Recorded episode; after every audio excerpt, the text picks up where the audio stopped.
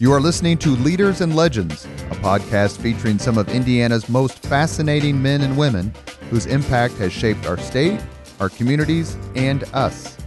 Join us as we discuss their imprint on our history.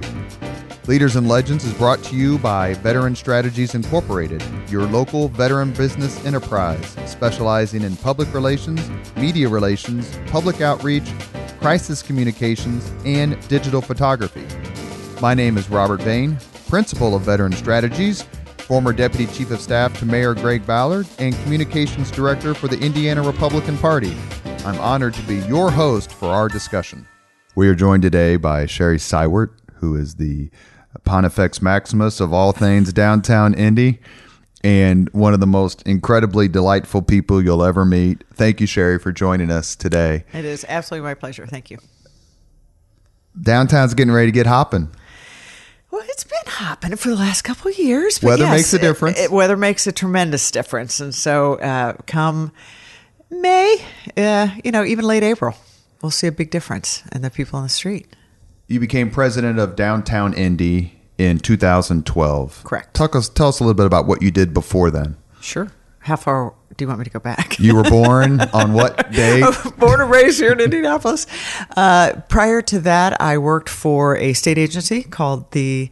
I, so I want you to know, I, I tend to rename organizations after I start. So it was it was the Indiana Housing Finance Authority, very, very easy. People call it IFA, and then I changed it to the Indiana Housing and Community Development Authority, which became ICTA, which is horrible or HICTA, but uh, it better reflected what we did. And so uh, it was it was a quasi state agency. We didn't utilize state uh, revenue, but uh, we provided resources to communities throughout the state uh, for community redevelopment.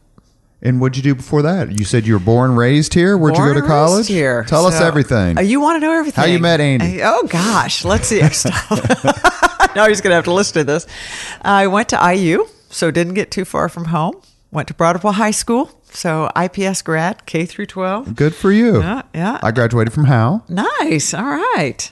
Public school. So you didn't mind the IPS, just to digress, Yes. the IPS referenda, which I directed in 2018. Were you conflicted? Boy, how many people are going to listen to this? So um, Millions. so when I was a senior in high school, uh, there was a debate on whether to close Broad Ripple or Shortridge High School, and I was, believe it or not, the selected student to uh, go in front of the IPS board and try and argue why Broad Ripple should stay open. Now, um, You won. we did win. But I, if I were to be asked again if Broad Ripple should have remained open, I would uh, likely say no. It really is um, a, a real estate opportunity if IPS were to, you know, sell it and and And not and not to digress to the referendum, but I mean, Yeah. Broad Ripple's sitting at thirty seven percent occupancy. It's you just can't run on Right. tight budgets. You can't run buildings at thirty seven percent. No. What was it like going to IU? Were you there for any particularly good basketball years? Yeah, yeah. I uh, I was there. Well, Bobby Knight was.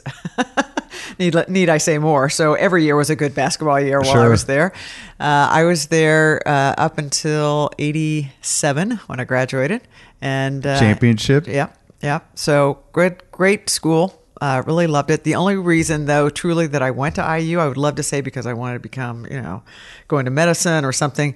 No, I, I was the youngest of three, and my sister was at Purdue, and my brother was at Ball State, and uh, I was thinking, what other school can I go to that they're, you know, not there? So it was either Indiana State or IU. So that's that's truly the reason why I ended Well, you got to talk big smack. Yeah, I did. I can't anymore, but I did that. True. Point taken.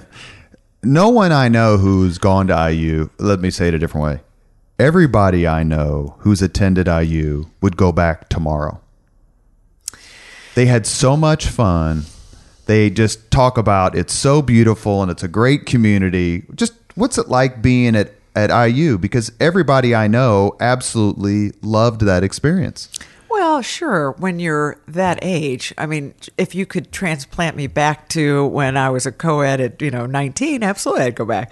But um, my daughter is there now, so I do have a little bit of a taste, and, and it's it's changed somewhat, but and it is. It's a wonderful experience uh, in anybody's life when they're in college. Like to go back at your current salary? I could barely pay her tuition. there are several organizations that that market and support Indianapolis as a whole. Yes. Um, you're president of Downtown Indy. How is that different, say, for example, from Visit Indy or other like organizations? You're all pulling in the same direction, but you do have different goals and methods. You know, you're absolutely right. And so when you think about downtown Indy, and we now say Inc., uh, we we almost um, on you know put that ink on there because when we changed our na- name to downtown Indy, oddly enough, everyone started referring to downtown Indianapolis as downtown Indy. So we're no longer an organization. It sounds like we're the place, uh, which is not a bad thing. Sure. But uh, but downtown Indy Inc. You know, we uh, we often say we're the ones that create the product. So when you think about keeping a downtown safe and clean and, and vibrant, we create a product that Visit Indy can sell. So Visit Indy is um, the Convention and Visitors uh, Association for our city, and they're the ones that are responsible for putting heads in beds, and that's really where a good portion of their um, resources come from. So the more folks, the more conventions they can get uh, to Indianapolis, the more heads they can put in beds. That generates more resources, and certainly it's good for us. And obviously, if downtown is a great place, it you know a nice place to visit, folks are going to want to book their conventions. Over the weekend, there was a, I think it was a story in the Indianapolis Star that talked about how the people attending the NCAA, excuse me, the Big Ten men's basketball tournament were lamenting that it wasn't held in Indianapolis. I don't know if you saw that story. Uh, we lament it too that they were that wasn't held here. Yeah, Point Uh-huh. taken. But when you hear stuff like that, where where and then um, several months ago for the Big Ten football championship, Mike Greenberg from ESPN tweeted that Indianapolis is the best big game city in the country. Indianapolis. How does that make you feel? Like everybody just wants to come here. It, it obviously it makes us all feel good, right? I'm I am grateful for uh, the leaders that came before us that really planned our city well. So when you think about the layout of the convention center and the hotels, uh, they're all in very close proximity. Uh, it's a very walkable downtown, obviously, and uh, and we've always uh, maintained a very clean environment. And so, you know, that the cultural trail certainly added um, uh, the walkability component to downtown, and and yeah, it all works really well.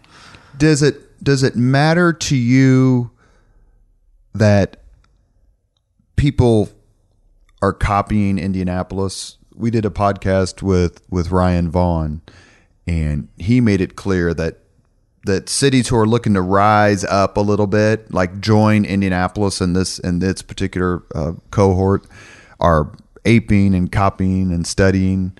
How does that make you feel? A and B. Do you do that to other We cities? did, right. I was just going to say, I just got back. Well, New York is not a good comparison. I just got back from New York, but was meeting with the um, Bryant Park.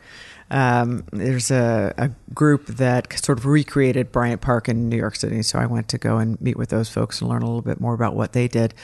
But uh, sure, I go to mid-sized cities all the time. I'm on their websites. I'm you know culling through all their information, what's new, what's different, uh, because everybody's always trying to recreate themselves. They're always trying to recreate the the place, and so it's you know it's part. Uh, you know, our downtown is what we say is authentic.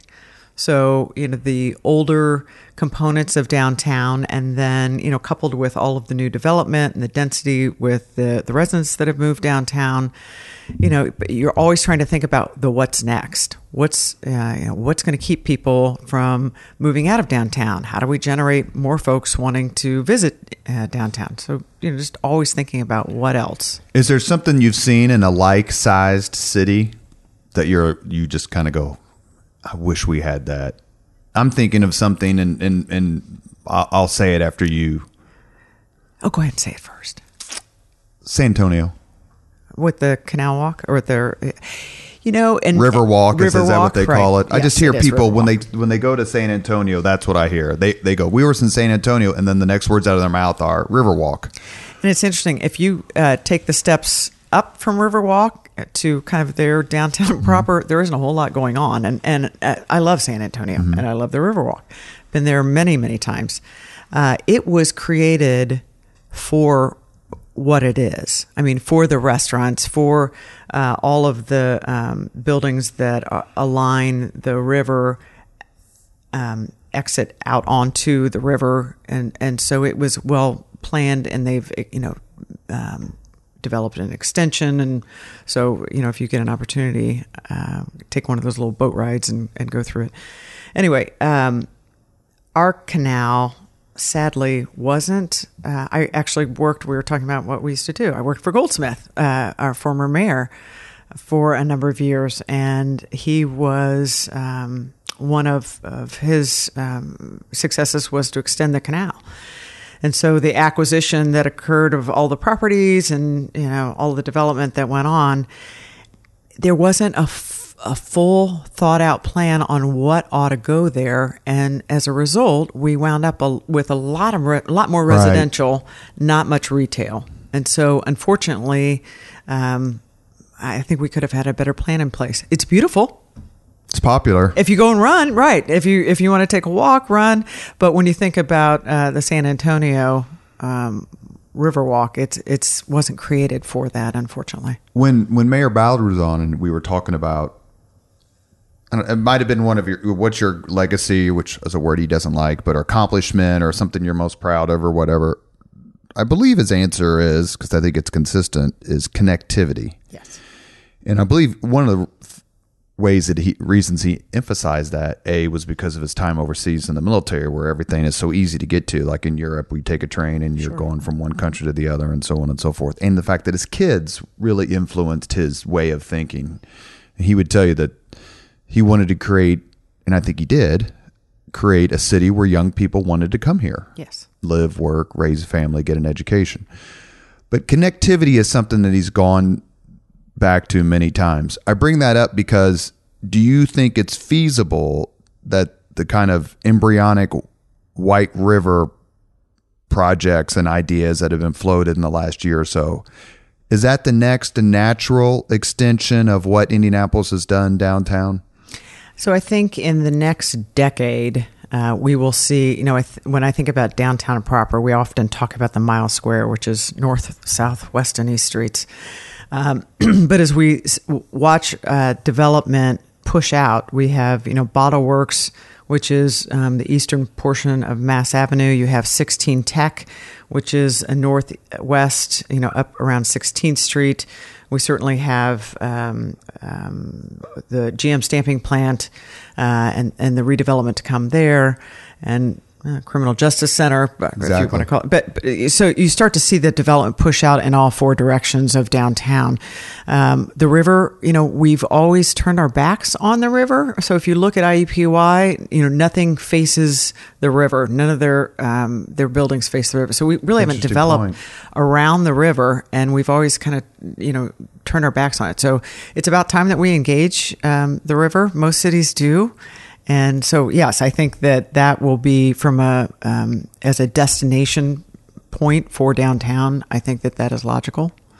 And that's one of the things that, that I've read is that the, the Deep Rock Tunnel, all the stuff that's happening through Citizens Energy, is mm-hmm. one of the mm-hmm. things that's making this possible. Right. Is that correct? Yes. Yeah, is, no, nobody wants to get in that water right now. that's, that's what I was always told. It's right. like don't whatever you do when you're a kid, don't get in that water. Right. You went to Broad Ripple, grew up here, as you stated earlier. How do you feel when you look at your city and think about this? And this is a question I've asked other people, so I'll just ask it this way. If I told you in 1979 or 1975, Indianapolis in 2019 is going to look like this, have hosted this, is home to this, which one of these things would have made you the most surprised? You know, I remember I was always fascinated by downtown. So I would get on the bus and take it uh, downtown. Just I may get off, I may not. Just a route around downtown, and and I can clearly remember what downtown was then, and that was 78, 79. Um, and, and so much. Uh, you know, there was a lot of vacancy. It was dirty. It was dark. Uh, and every you know everyone says it rolled up at five o'clock, and it, it was true. I, I later worked uh, a couple of jobs, and, and one of them was um, hostessing at a restaurant that's no longer there. But the only time people came in was when there was a Pacers game, at Market Square Arena. So, uh, and that was that was it. I mean, it was just so rare for people to even come out at night for dinner downtown. So now, fast forward, you, you, know, it's still hard to get into uh, most of the restaurants in downtown, certainly on the weekends. You would never have thought about residential living in downtown. So, those are the things that I think about when I think about the change in downtown and the transformation that we've seen. And when you're walking around, like at night, like say a Saturday night or a Thursday night or, or whenever, as you just said, is, is there a certain, you just kind of shake your head? Do, and you go, what? a lot of people say, look at all the people on the sidewalks and it's nighttime.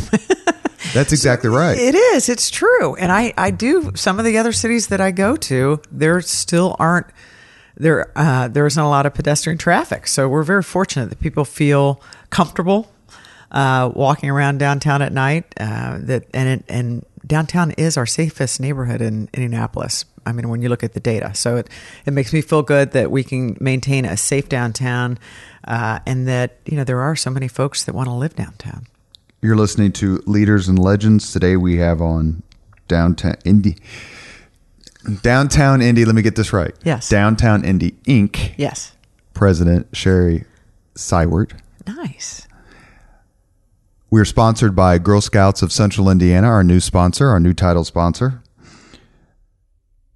Mass Ave. Has any part of Indianapolis changed as much in the last five to 10 years as Mass Ave? You know, I would say that Fountain Square is uh, certainly Pretty close. Pretty close. Uh, and um, I come from a community development background. So uh, I worked I've had a lot of jobs. I've worked for a group called LISC. Started as a hostess. Yes, right. Local Initiative Support Corporation, and and we are a financial intermediary where we invested.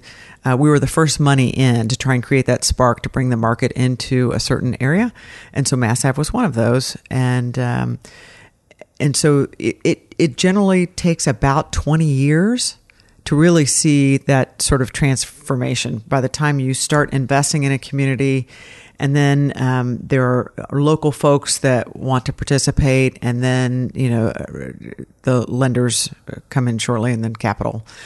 So it usually takes about a 20, uh, 20 years to see that full transformation, and, um, and and so yeah, Mass Ave's changed significantly, almost to the point though where it's lost its art, um, the the feeling that that people loved having the um, you know the local artists um, and that kind of infusion of local restaurants and and now we're starting to see the national brands come in and uh, a lot of folks would love to be able to get ahead of that to to really maintain that genuine feeling um, that that we had five years ago. And once Bottle Works gets up and running, then do you, do is it your sense that once that happens, then Mass Ave is pretty, not done? That's not the right way to say it, but it's it will be fully developed. Yeah. I mean, there will be very few spaces that I can think of that um, are still remaining that you wouldn't develop. Do you get the sense that downtown transcends politics? Um, I used to work in the mayor's office, and people who lived in Marion County would say downtown gets everything, which is only ironic because everybody who doesn't live in Marion County says Marion County gets everything. so the all politics is local axiom seems to rule. But how do you how do you defend downtown when people say ah downtown gets it all? Why aren't we getting X, Y, and Z in Pike or Franklin? Sure. So when I uh, defend downtown, um, the way I think about it is when you think about the city's budget, it's made up largely by two components uh, from a real estate tax and from a, a uh, income tax. And so for downtown, it is one one hundredth of a uh, percentage of the rest of the city. But we generate more revenue, meaning we have uh, a number of affluent people moving downtown, uh, which again, I, I, we can talk about that. But the affluence of downtown and that income tax that gets generated, along with the uh, rise in property values, that money then gets dispersed throughout the city. So we're we're a generator of revenue that the um, the remainder of the city can utilize.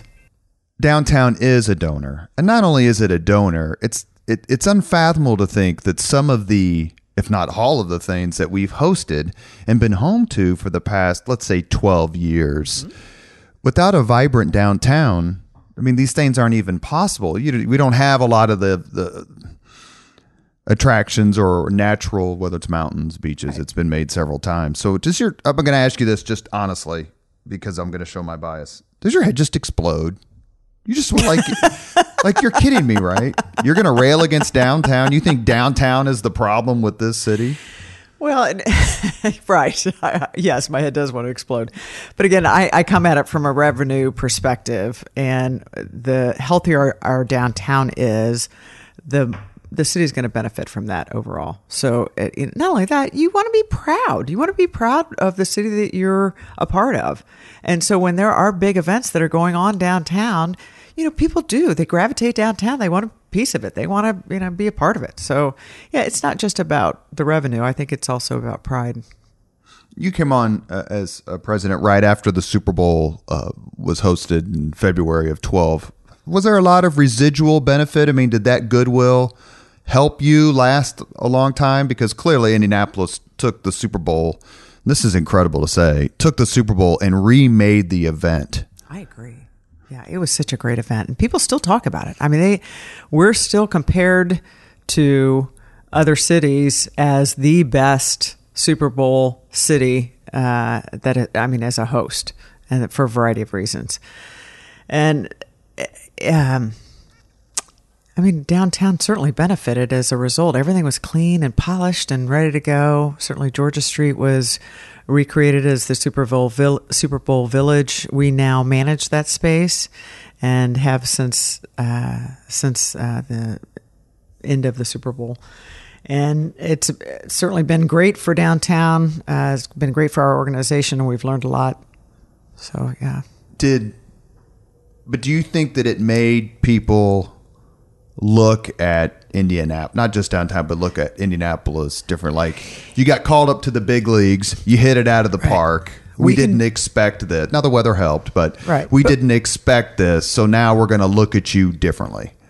When you think about doing events, I mean they're difficult to to manage, and it is it is as if the stars aligned. Thank you, Allison Melangton. That everything went off without a hitch, and so yes, I mean we we succeeded as a city and all eyes were on us. And so people saw us. It, and I often hear this that um, once people come to Indianapolis, they go, wow, I didn't realize what a great city this was. So getting folks here to actually look around was a big advantage for us because so many people saw us in such a great light.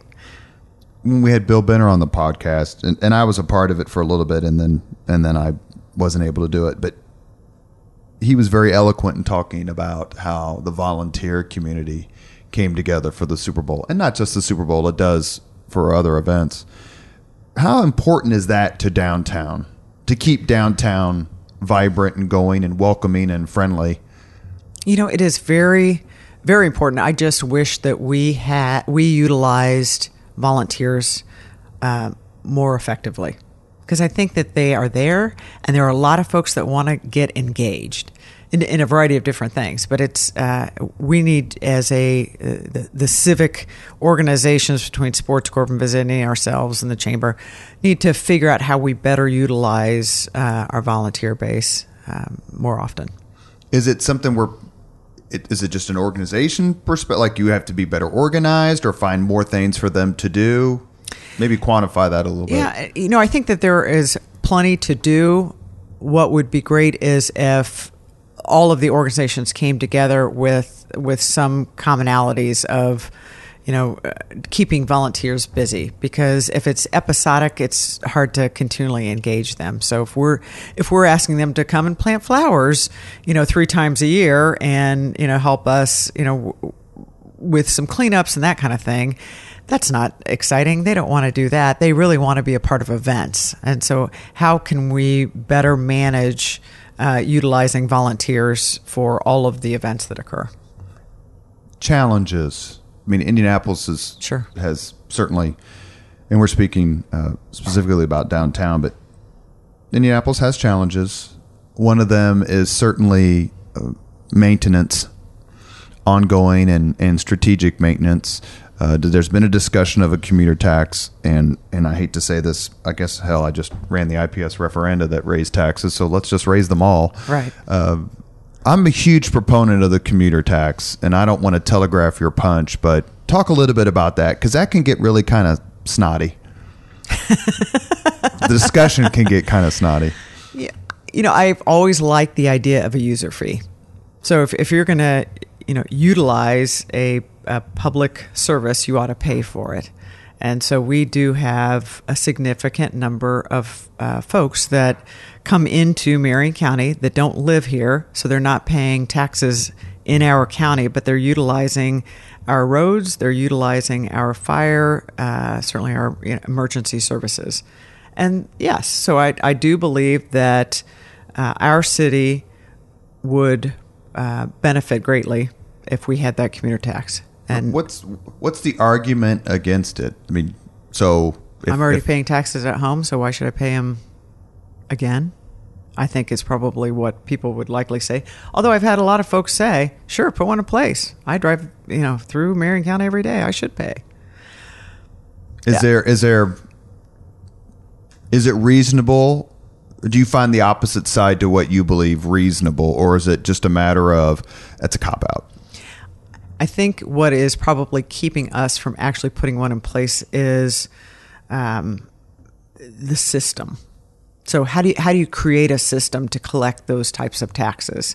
And I think if that were well thought out and people understood uh, a little bit more about how much they would pay for you to, you know use of what services, uh, we'd probably get a little bit more rhythm on it. Is it another example of downtown gets everything, meaning Indianapolis gets everything, so that the donut counties, the people who come in, say, well, Indianapolis already gets this and downtown already gets that. I mean, that mentality, I think, is myopic to say the least. But, Well, but but- is that what you run up against? No, I, I think the the question is, what is it going to be used for? Is it going to be used for infrastructure for for better roads? If you're driving into downtown and you're leaving Hamilton County, uh, and there's a significant difference, and we've I don't know how often you get there, but every once in a while, um, I'm not allowed in Hamilton County. I'm an East Sider. We're warrant not allowed up there. so you know you'll see that difference in in the road quality. I I think people would be willing to pay, if for no other reason, for damage to their vehicles. Optimistic that it can happen over time. I, I have seen that it it generally takes uh, something uh, to to get so bad before you'll see change. For for instance, um, we're on the taxes. Last year, we undertook something called an economic improvement district, and it is where property owners tax themselves, and the resources go for really whatever the, they determined, but it was going to be for more cleanliness, maintenance of downtown, homeless services, some more aspirational uh, aspects for downtown. Property owners ended up signing on to that because they the, larger percentage signed on to it and unfortunately didn't pass the city council. But people understood what they were if they're going to pay a certain amount of money this is what they were going to get. But the other portion that didn't sign it said, well, we're clean enough, which is probably true, and, and we're safe enough, which is probably true. So we really don't need it. Most other cities that have put these in place, they're, uh, everything had deteriorated so badly that they went ahead and, and put an, an economic improvement district in place to climb back out of So that. other cities have. So you were following the model of. We're the only city of size in the country that doesn't have one. And it's an interesting mentality because good enough, if that mentality had prevailed in the last 50 years, then we would be nothing. We would be what what P.E. MacAllister, who, who came here in the 40s, was from uh, Madison, is truly one of the founding fathers of modern Indianapolis. He said, We were just an oval in a cornfield. That's all we were for decades. And so this this non-aspirational, non-willing to take the bit in their mouth and do what it takes to continue to punch Right. above our weight. Okay, so does that make your head explode? Does that just make you go, "Do you understand how we we we, we came from just Indianapolis to a destination city for the world?" Right. And again, it's everybody is continually competing. Every city is competing against each other for the events, for the talent, for you know the what's jobs. Right, right. And and if we don't continually up our game, we're going to start to fall behind. Is there a particular and I want to ask you about another challenge, but is there a particular city that you're like squinting at, keeping your eye on? Hear a lot of Nashville buzz. A lot of Nashville buzz. Yes, I was just going to say I've been there. A lot of fun. Um, but you know, I, I will say every time I come back to Indianapolis, I think they don't have anything on us. So I'm still proud of where we are, uh, and I don't think that there is necessarily. And maybe I haven't been there yet, but any cities that I have visited, and I've gone to a lot, that I've said they far exceed, you know, Indianapolis and, and what we have to offer. Where should Indianapolis, when uh, Stevie Stees, the remarkable Stevie who runs the city market, and Amanda, beautiful Amanda Kingsbury, were on, and we were talking about Indianapolis, and they had a great perspective, especially Amanda, Stevie being in the trenches every day, basically, Right. and Amanda being at the star and commenting all this thing. What does Indianapolis need to do better? Well, I mean, it's easy to always think about the the underbelly of what we can do better, and and you know we, we need to invest more in our infrastructure. Uh, it is aging, and um, so we we definitely need to pay attention to that. Uh, for us, uh, and and again, by comparison to other cities, we don't have a problem. But I spend a significant amount of my time with the homeless uh, population uh, in downtown, and we we're working on it, but we don't have a very good system in place for permanently housing uh, homeless that have chronic um, addiction and, and mental illness. And how much of that, and we're talking about challenges, how much of that falls on you? Or you feel like it falls on you because of the concentration in the very areas downtown that you're marketing to companies and organizations and events to come Sure. here. And I mean, nobody wants to be, I mean, I don't want to say uncomfortable, but it can get uncomfortable. It can get very uncomfortable, and you know when you. Um, apologies but you know when you have folks that are defecating you know out in front of buildings and laying in the door wells and um, you know they they don't smell very good and or they're uh, strung out on spice and it, it, it doesn't uh, it, it's not a good combination when you have folks that are visiting downtown or coming here from a, uh, for a convention. So you know, when you think about the homeless population, we have wonderful missions uh, for folks to go to on a temporary basis, but we don't have a, a permanent housing solution in place for them. And so, we as a city, uh, we're working on one, but uh, it should have happened years ago. And is it fair or unfair that that you've played your organization plays a a disproportionate role? It seems like or is it fair for people to look to you to be either the solution or a huge part of the solution or you're like guys, we're we have different priorities. This is just one of them. we're a good connector. So um, we hear a lot from our business owners, and uh, we work very closely with IMPD. So we understand the issues uh, related to the property owner side. You know, they've they've got folks that are sleeping in their parking lots or um, you know in their doorwells, and there's just constant shenanigans going on. But I also know a lot of folks on the social service side. So it's uh, great that I can connect the two and help to mitigate some of the issues with street outreach and um, the services that are existing, and you know, just help combine that combination or that conversation. You're listening to the Leaders and Legends podcast presented by Veteran Strategies. We're here with Downtown Indie Inc. President Sherry Seiwert. We're also sponsored by Girl Scouts of Central Indiana. The weather's changing. Circle's going to get only more busy. The areas around the circle are going to get only more busy. Is this when you really start to feel it? When you start to look at your calendar and like, wait, we got this, this, this, this, this. We do. It. Uh, You get your vacation in early. Actually, I actually have one planned for May, so it's not good timing, but it is what it is. So uh, it, it really things do tick up in the summer months, and uh, everybody wants to be outside. You know, it's it's you know after a long winter, it's sort of that reward to be able to get outside and, and just enjoy sitting around the circle and uh, watching people watching.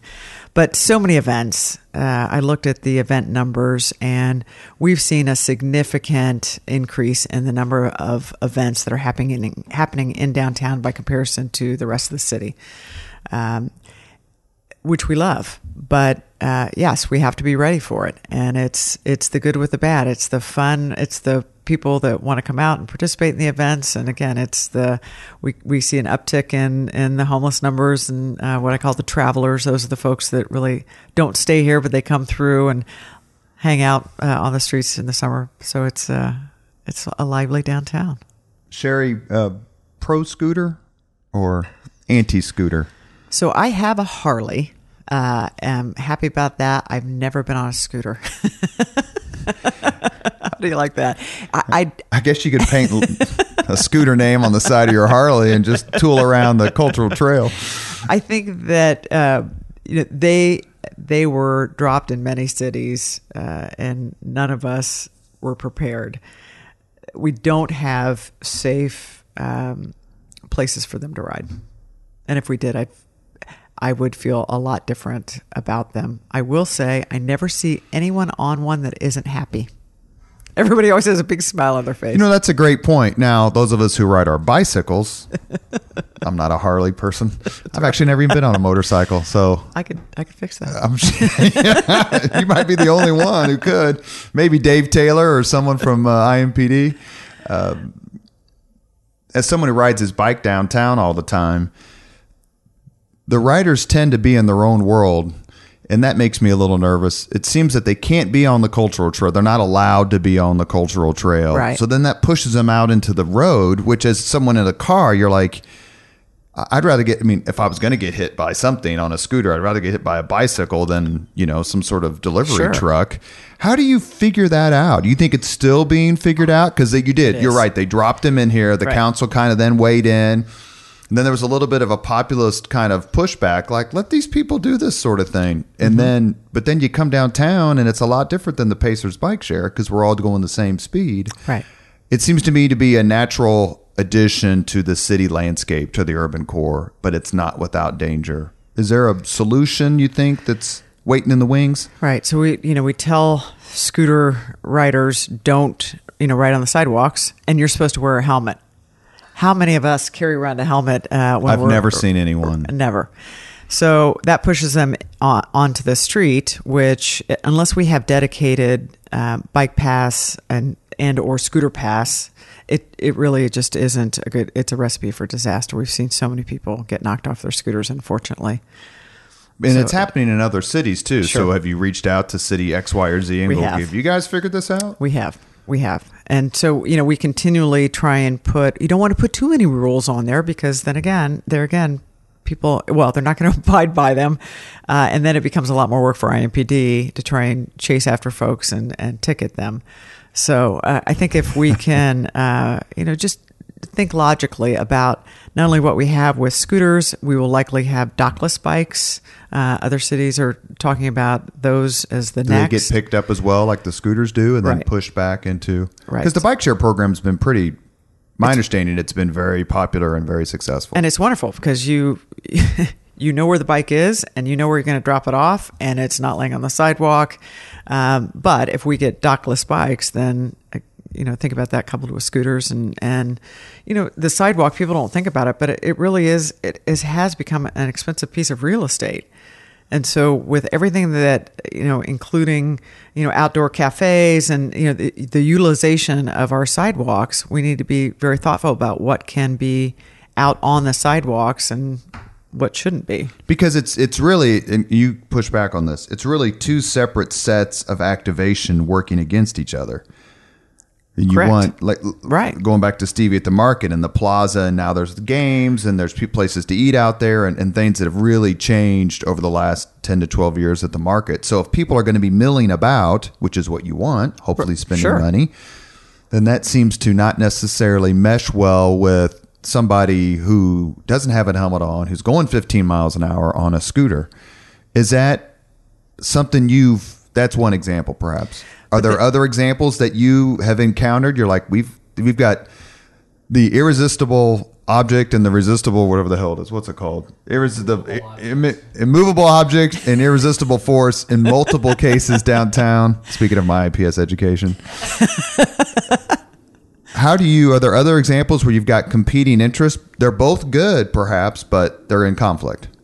Well, um, let me turn that around and think about you know why we why the scooters do benefit us. Um, think about the folks that are living downtown, but they may not be able to afford the immediate. You know, when I think of the core of downtown, the rents. uh, You know, the average rents twelve to fourteen hundred dollars a month.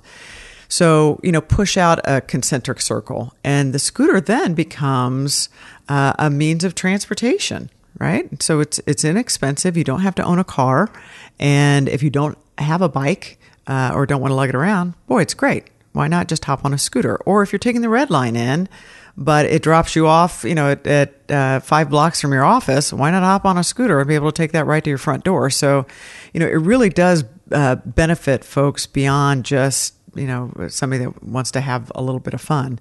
Uh, it can become that next leg of a, a multi-modal transit plan. Especially as there's more shops downtown where you don't have to go to the Kroger and Nora and once a week and load up a bunch of grocery. You can go just say, I'm going to go to Whole Foods or I'm going to go to Needler's for just every two days and have a couple of bags and that's it. Yeah. You mentioned something there kind of in passing, which which uh, prevented me from making a grievous error, and that'd be the omission of mentioning the red line. Is that a downtown issue for you, or is that bigger? That it's obviously a bigger downtown development, but how critical is the red line to you? To downtown Indy Inc. Right. and getting people in and out and to and from work, and it's the to and from work part that I think people don't pay enough attention to. Agreed. So, you know, emissions has always been a, an issue for the city. Our air quality is not great. But when you think about uh, leasing more space in downtown, most office brokers will tell you that parking is a big issue. Denison was one of my clients, and that's constant. Agreed. Right. And so employers feel this obligation to pay for their employees' parking. Uh, yet we're running, we, we're not running out of parking spaces. We have plenty of parking spaces in downtown. They're just not in the right places. So uh, if we can figure out uh, a, a better, um, you know, share of folks riding the the um, BRT uh, beyond, you know, the red line, we'll have the blue line and purple, and um, I think that that will still allow us to not be um, so concerned about parking and you know having our car right underneath our office. And and you know if we can start to say to our employers why not just give your employee a hundred bucks and let them decide that way you know they can figure out if they want to take the red line and you know the bike share and, and instead of paying for parking but you know i've seen in other cities that lessens the burden by about 20% You get the sense that transportation for Indianapolis is the preferred method of transportation for Indianapolis. Is it's not. And correct me, say I'm wrong. It's cultural. We got the interstates. We've got the roads. We just expect our cars. It's just it's it's almost like we? Pavlov. We just expect to just walk in and get our cars. And when I was working for Mayor Ballard, and this discussion was really starting to take off. Not that other administrations hadn't tried to tackle it, but my thought was is that Hoosiers are addicted to the convenience of getting in their car and being able to go wherever they want, whenever they want. And until you change the culture or the mindset, then all of this spending and investment, while it's not necessarily a bad idea, that's as big a hurdle as anything else. Is that a fair statement? It is fair Hoosiers statement. culture. Yes. Yes. I've heard many people say, but we love our cars. And it's true. We do. And I, it- you know, it could be a partly the weather. It, uh, you know, you just don't want to schlep to the. We don't have a good park and ride system. Uh, you know, you want to be able to hop in your car whenever you need to and not wait on a scheduled bus to you know five blocks away. Um, so yeah, it'd be. I, I think again, until parking prices get so ridiculous and people start to look at for alternatives, uh, we'll continue to. I just joined the downtown Y, the city way. I mean, you can go to any Y, but Sure. 100% the reason was parking. I used to work out at the Columbia Club, and I would spend 15. No offense Right. to Columbia Club, terrific place, but you would spend 15 minutes driving around downtown for a parking to find a parking space. And on a four degree day, if you were lucky enough to find one two blocks away, well then, kind of is no incentive. Whereas I thought the Cityway YMCA with its parking program, I mean, it had me. I'm looking to move into a condo or an apartment, and everyone I talk to, first question is, okay, tell me about parking. Tell me about that. And they go, that's everybody's first question. And Mm-hmm. it, I think it's cultural, and it, we're used to that convenience. When you look at the analytics of our website, it is the number one reason people go to our website is for parking. Really? Yep. Well, that they would assume you would be the experts, right? So that makes sense. true. Uh, last question before we go to the five questions is Downtown Indy Inc. is obviously a nonpartisan. It's not doesn't get involved in in particular fights, but you've had to work with different mayors and different leaders. Yes. You worked for Mayor Goldsmith. Mm-hmm. What was that like, and how does working for a mayoral administration help you understand what other mayors need and emphasize? So you understand that working for a local government is not easy and that you are uh, on all the time. I mean, you don't put, you know, at the time, you just don't put your phone down. You don't put your, you have to be able to respond all the time. And it is, I'll tell you, it's between city and state government. It's even more interesting because in state government, you're not in somebody's backyard. I mean, you're, you don't get the constant barking dog, uh, you know questions and want solutions as you do at the city level. So because of the state level, you know they have their own local jurisdiction, so they're going to bother their own city council or, or mayor. So there's a vast difference between state and local government. Um, but working for a city, you do understand that you have to be responsive to the general public. Then you have the city county council, and then you certainly have uh, the mayor. And so, uh, trying to you learn politics, even if you're apolitical, you you learn that system pretty quickly, and you also understand again how uh, the city's budget works uh, and how difficult it is to be all things to all people with uh, a small budget. It's coming up. It's coming up on a series of amazing events. Ryan Vaughn talked about it in the podcast uh, we did with him. The next three or four years for Indianapolis are going to be, all- maybe five years, are going to be off the charts in terms of sporting, big sporting events, national championship games, uh, all star games, that sort of thing. Are you planning now? Like you're, like you understand what's coming? Well, you do, we do understand what's coming, and it is you know one great thing about Indianapolis uh, uh, among many. But we often talk about the partnerships that we have, and so it is great that. Um, when we do have big events coming, that the Sports Corp can reach out to us or visit Indy, you know, that we will all work together. Everybody gets along. Absolutely. And so that is a huge benefit in working in this field. And, and because we know that at the end of the day, we, you know, to make the city look good, to make the event uh, run well, we all have to work together. So that's wonderful.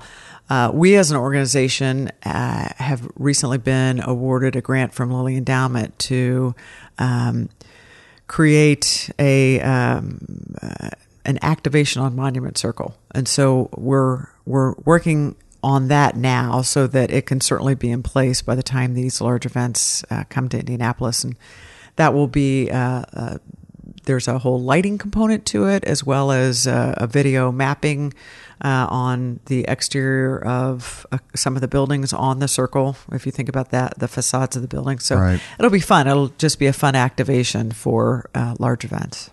before we get to the five questions, let me give you an opportunity. Tell folks why they should support Downtown Indy Inc. What comes with being involved, with being a member or a sponsor? Make a plug for people to contribute and join and be members. How nice of you. Thank you for saying that. you know, if uh, if you care about downtown um, from a personal perspective or from an economic perspective, Downtown Indy Inc. is the we often call ourselves the people behind the place. We're the ones that help to to um, make sure that downtown continues to be vibrant. Uh, we help to manage that chaos that occurs in downtown, and uh, you know we're we're kind of the oil that makes the engine run. So um, you know, again, I go back to this personal level. You know, you may think about Circle of Lights. That's one of the events that we do, and and so the, the it's a, tree lighting Yes. for Monument Circle. it's a traditional event that some people feel very strongly about. Uh, that to you know, if you want to continue to have a safe downtown, you know, we're we try to um, we try to make a significant impact in all of those areas. In the poli- in the IMPD downtown, especially uh, Phil Burton, who's a friend of mine. Yes. Who they're a terrific, terrific group of people. They are. They are. We work very closely with them. And Captain Mann, who, uh, by virtue of his position um, with IMPD, works part time on our um, staff and then part time with Downtown District. And so it's a huge benefit for us. We know exactly what's going on any minute of the day as it relates to uh, the crime element. And then, of course, you know, we have great relationships with the property owners. So the combination of having the partnership between IMPD and, and the building owners is great. Truth serum time. Do you have a particularly favorite convention when you see people coming in and walking around? Well, FDIC, the firefighters coming in. You just park your Harley there on Georgia Street. you know, I will say, Andy, are I you listening? do- I do love motorcycles on Meridian. It is, if you've never been to it, it to to see thousands of motorcycles parked all from from Monument Circle, and then they're just stacked up next to each other, just thousands of them around Monument Circle, all the way down to Georgia Street, all the way down South Meridian. It's it's a lot of fun. just Isn't to- it one year was the experience MotoGP the same weekend as Gen Con? it. It was. It was. And I took my kids downtown. Speaking of things you never did when you were younger, Yes, as yes. you can attest, is, is to go downtown with your kid, with your parents, and just walk around. And it was like to see all these motorcyclists, and to your point, and then you know there's Obi Wan Kenobi three feet away. It was great. You know, we don't, I think we try to make sure that we can put as many uh, conventions, uh, you know, going on at once, and it, it's hard for the convention center to accommodate all of them. And so we've either had drum corps and you know motorcycles in Meridian, or you know, just it's it's fun to see the pairings. And there's never an issue. Nope, nope. We're Well, very, very, that very you know rare. of. yeah, exactly. You're listening to the Leaders and Legends podcast presented by Veteran Strategies and sponsored by the Girl Scouts of Central Indiana. We're here with Sherry Seiwert, who is president. Are you CEO too? uh, present. Ooh, president of Downtown Indy Inc. We've come to the five questions. Are you ready? I'm ready. What was the first job you had? The very first job or the first job out of college? Very first job. I worked at the original Capri restaurant, which was on 54th Street, and I was the salad girl. And I was so badly wanted a job, and so I told them I was 15. I was really only 14, but they hired me. Yeah, so that was that was my first taste of uh, the the restaurant business. I waited tables, many many tables. So there's the tool girl, tool time girl. Now we have the salad girl.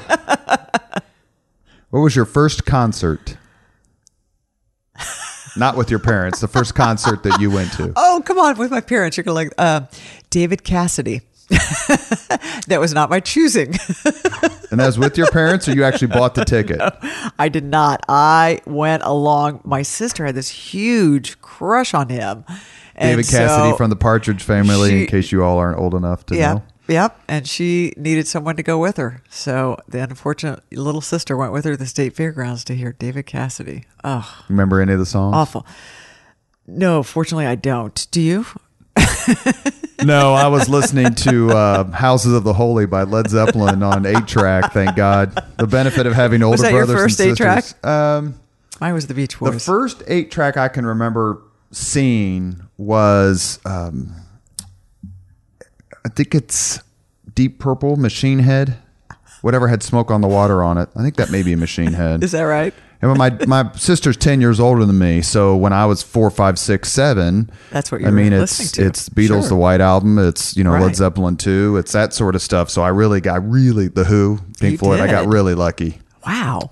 As as opposed to what passes for Alice music Cooper, these days. and right. So I understand the older sibling. You might. I have to show you the picture I posted of my son on at the Alice Cooper concert. Oh, you should. Oh, he loved it. Loved it. I told him. I said, "You've taken the average age of this concert goers and by lowered it by about eighty percent." Sorry to digress. Uh, if you could recommend any book to someone, which book would you recommend? Oh my gosh. Is that what everybody says? Oh my gosh. Let me think about this. Well, they say, "Oh my God," and then they say the Bible. Well, that's not what's going to come out of my mouth. But uh, you know, I I read uh, a book uh, going back to, to homelessness. Read a book uh, that a friend of mine wrote called Crazy, and uh, Pete Earley was used to write for the Post, and uh, he has a son that is schizophrenic, and so he he writes about just the institutionalization of. Uh, those that are homeless with a mental illness and, and kind of takes it through his uh, personal journey. So, yeah, that was good. It's a good one. And it's been helpful. Yes. If you could witness any event in history, be there when it happened, which event? This is why you don't get these questions ahead of time, Madam President. So you can read our faces and go, Are you kidding me? witness any event in history, be there when it happened, as it happened.